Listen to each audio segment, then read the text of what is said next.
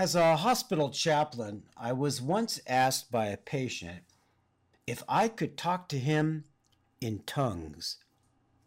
I admit that I was taken aback, but as I've learned to do, I didn't let it show.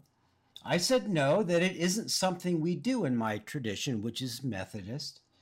He said that he thought that all Christians talked in tongues, that it was something that they practiced in all of their services, that talking in tongues is the quote, language of the angels. He was a Pentecostal Christian, and their name comes from the word Pentecost, the Jewish holiday that was being celebrated on the day believers from far and wide were being touched by the Holy Spirit, allowing them to perform the miracle of speaking in tongues. Here's a cut down version of what we read in Acts chapter 2. On the day of Pentecost, all the believers were together in one place and everyone present was filled with the Holy Spirit and began speaking in other languages, as the Holy Spirit gave them this ability. There were Jews from every nation living in Jerusalem. They heard their own languages being spoken by the believers. They were completely amazed. How can this be? They exclaimed. These people are all from Galilee, and yet we hear them speaking in our own native languages. Here we are, Parthians, Medes, Elamites, people from Mesopotamia, Judea, Cappadocia, Pontus, the province of Asia, Phrygia, Pamphylia, Egypt, and the areas of Libya around Cyrene, visitors from Rome, Cretans, and Arabs. And we all hear these people speaking in our own languages about the wonderful things God has done. They stood there amazed. Notice that these people were not talking in some heavenly language that humans cannot comprehend. They were talking in their own languages, but people from very different language groups heard them as if the speakers were speaking the listeners' languages.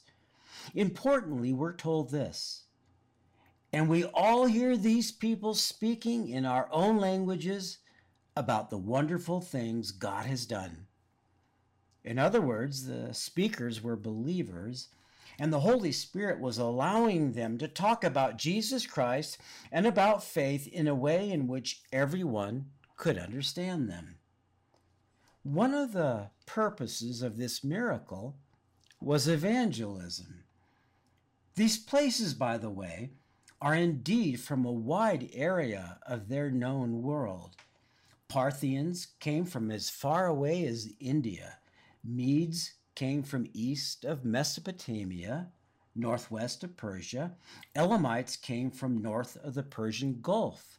Cappadocia, Pontus, and Asia refer to areas in Asia Minor. Egypt was far to the south and east. Libya was south on the continent of Africa. Rome was north and west. This is an amazing event. People are there from almost every corner of the world as they know it. They have all come for the festival of Pentecost, which is a celebration of the harvest, and all of them can understand the disciples of Jesus as they preach the word. I didn't fully understand this patient's religious traditions, so I didn't want to risk telling him that there was no need for me to speak in tongues. We already knew the same language. I was well aware that there are other traditions that have to do with speaking in tongues, and I do respect his tradition. Instead, I asked him what talking in tongues did for him spiritually. Before I tell you what he told me, though, let's look at the 14th chapter of Paul's first letter to the believers in Corinth. It provides some insight into what must have been a misconception among some of the believers in Corinth, a misconception about what it means to speak in tongues.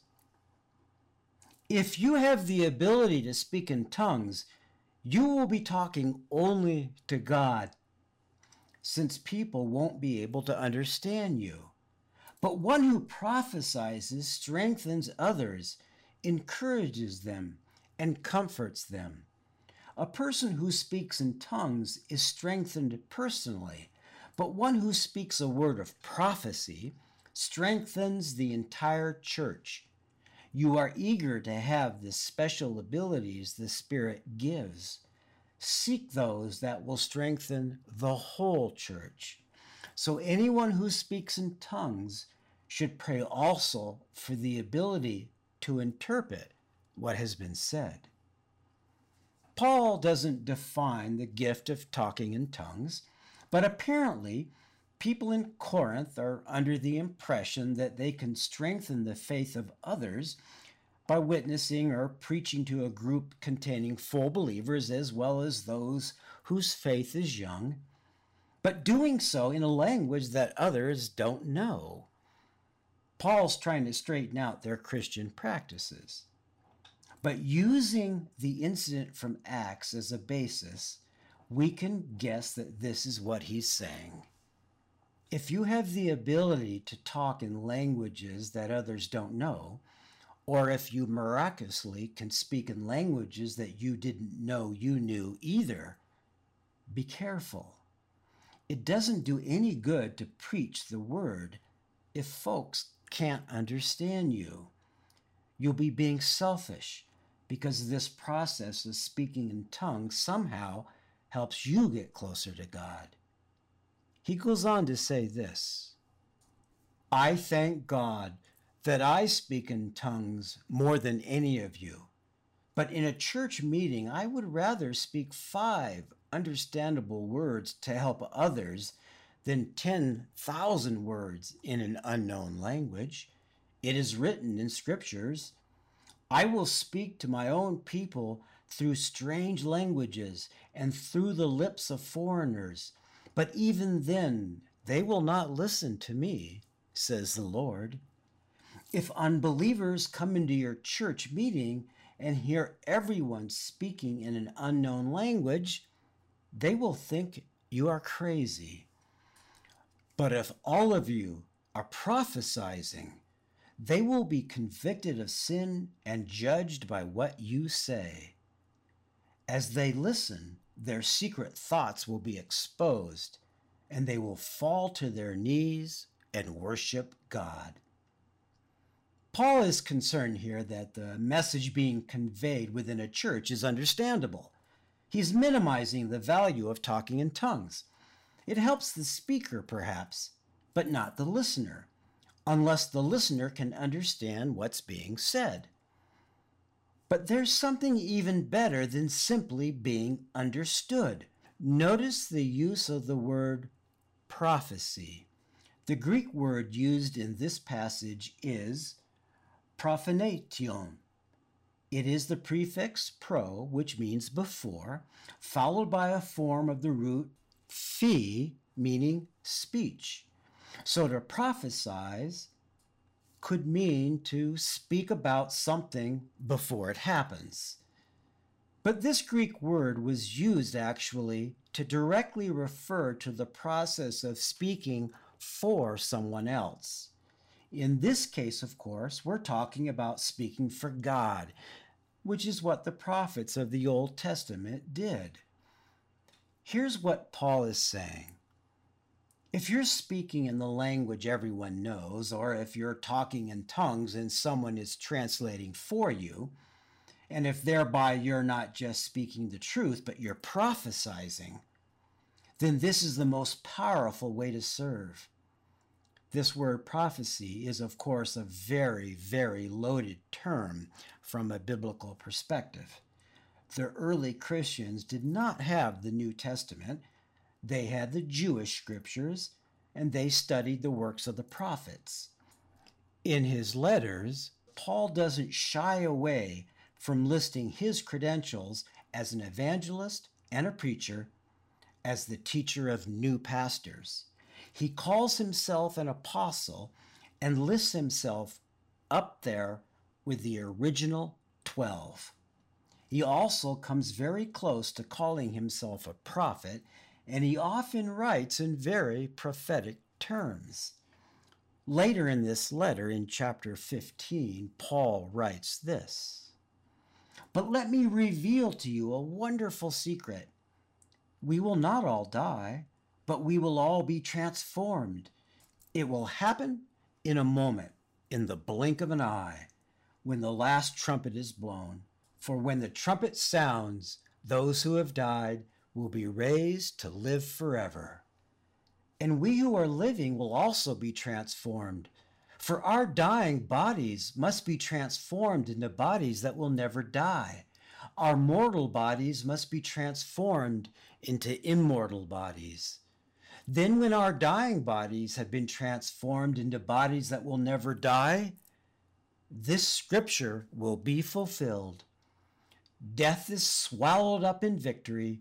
O death, where is your victory? O death, where is your sting?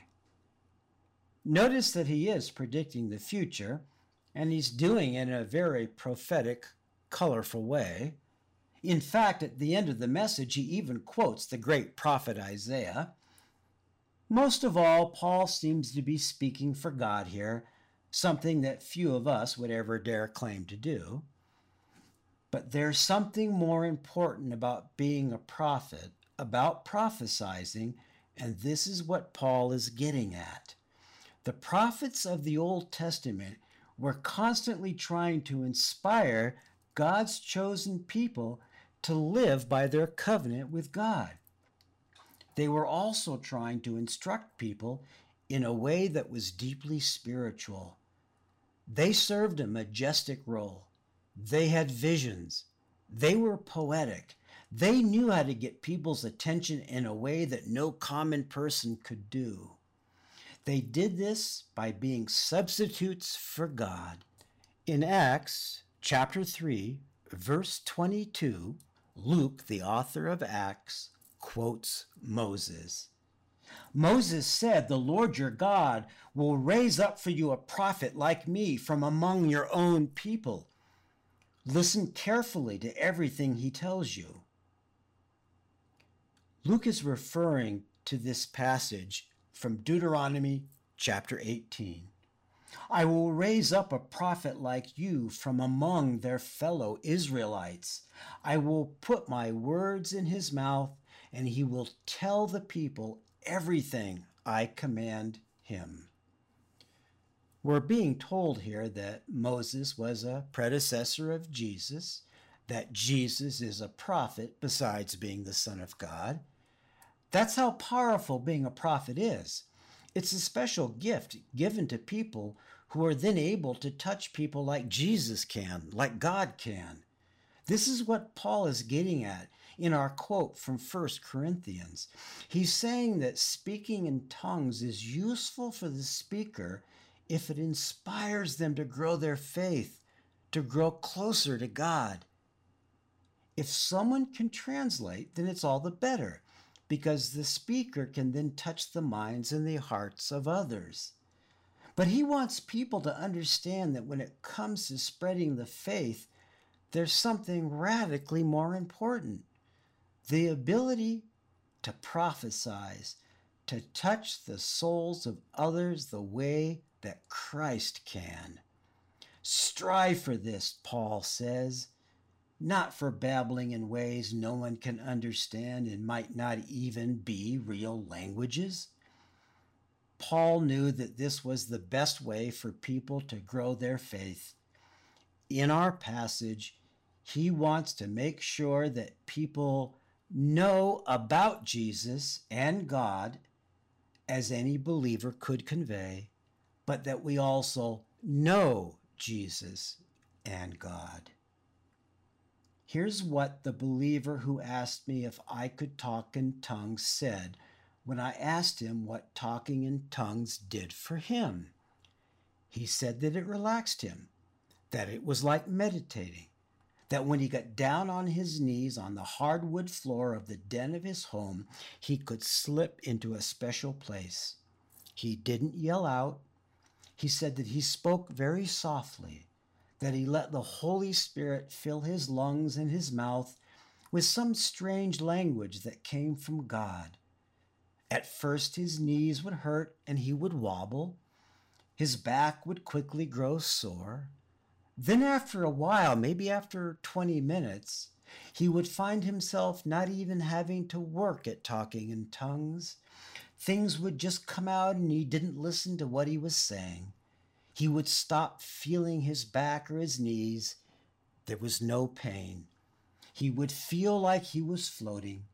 He would truly feel like he was in the presence of God, that Jesus Christ was standing before him, a hand on his shoulder, blessing him. There's nothing wrong with this. I told this man that I was very happy for him. I haven't given a pseudonym for him, as I usually do in my messages when I tell someone's private story. But this time, I won't even give him a fake name. In truth, his real name was the same name as one of the great prophets of the Old Testament. We'll leave it at that. Connecting with God in any way that you can is beautiful, but strive for even more. See what gift God has given you to touch other people in a deep, meaningful way. I am no prophet. You may not have the gift of prophecy either, but all of us can use whatever gift we have, and we all have some gift to inspire others with our faith. Witness.